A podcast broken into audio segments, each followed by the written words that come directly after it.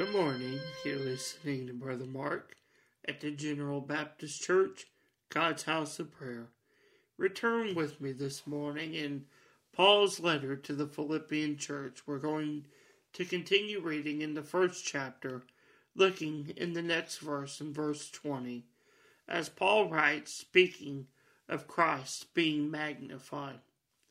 In Philippians chapter 1, verse 20, he writes, according to my earnest expectation and my hope, that in nothing I shall be ashamed, but that with all boldness, as always, so now also Christ shall be magnified in my body, whether it be by life or by death. Returning to the scripture, we encounter the next part of Paul's writing about praying through deliverance. And continuing in this fo- uh, following verse, Paul writes that through everything he has suffered and everything that he has endured, he will not be ashamed. But what does he mean by this? He goes on to discuss that in everything that has occurred, his body is a tool that is used for the magnification of Christ.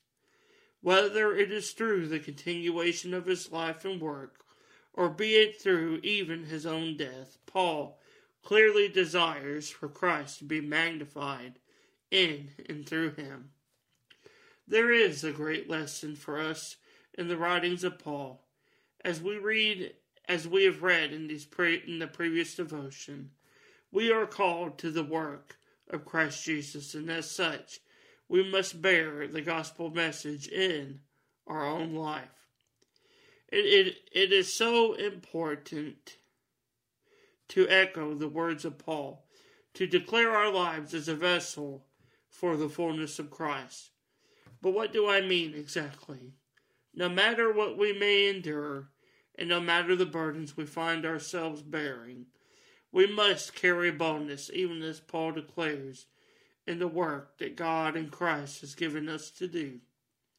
In doing so, we will fully honor Christ with every part of our life, whether it be through our own work continuing in the Lord, or whether it would be even through our death and God calling us out of this world. Let us seek, we must seek, to utilize our life for the honor and glory of Christ. I want to encourage you as you read with me this morning. If you know Christ, seek His glory each day and work in the ministry of the gospel, even as He has called you. For each day will be different. And if you do not know Christ, you can know Him today by seeking Him in the Word of God and asking Him into your heart. There will be days of joy and grace. There will be days of strife and pain. But in each day that the Lord gives us, let us seek His glory and His magnification through the boldness of His Spirit. I pray that this scripture is indeed encouragement to you in your coming day. Thank you for listening, and God bless.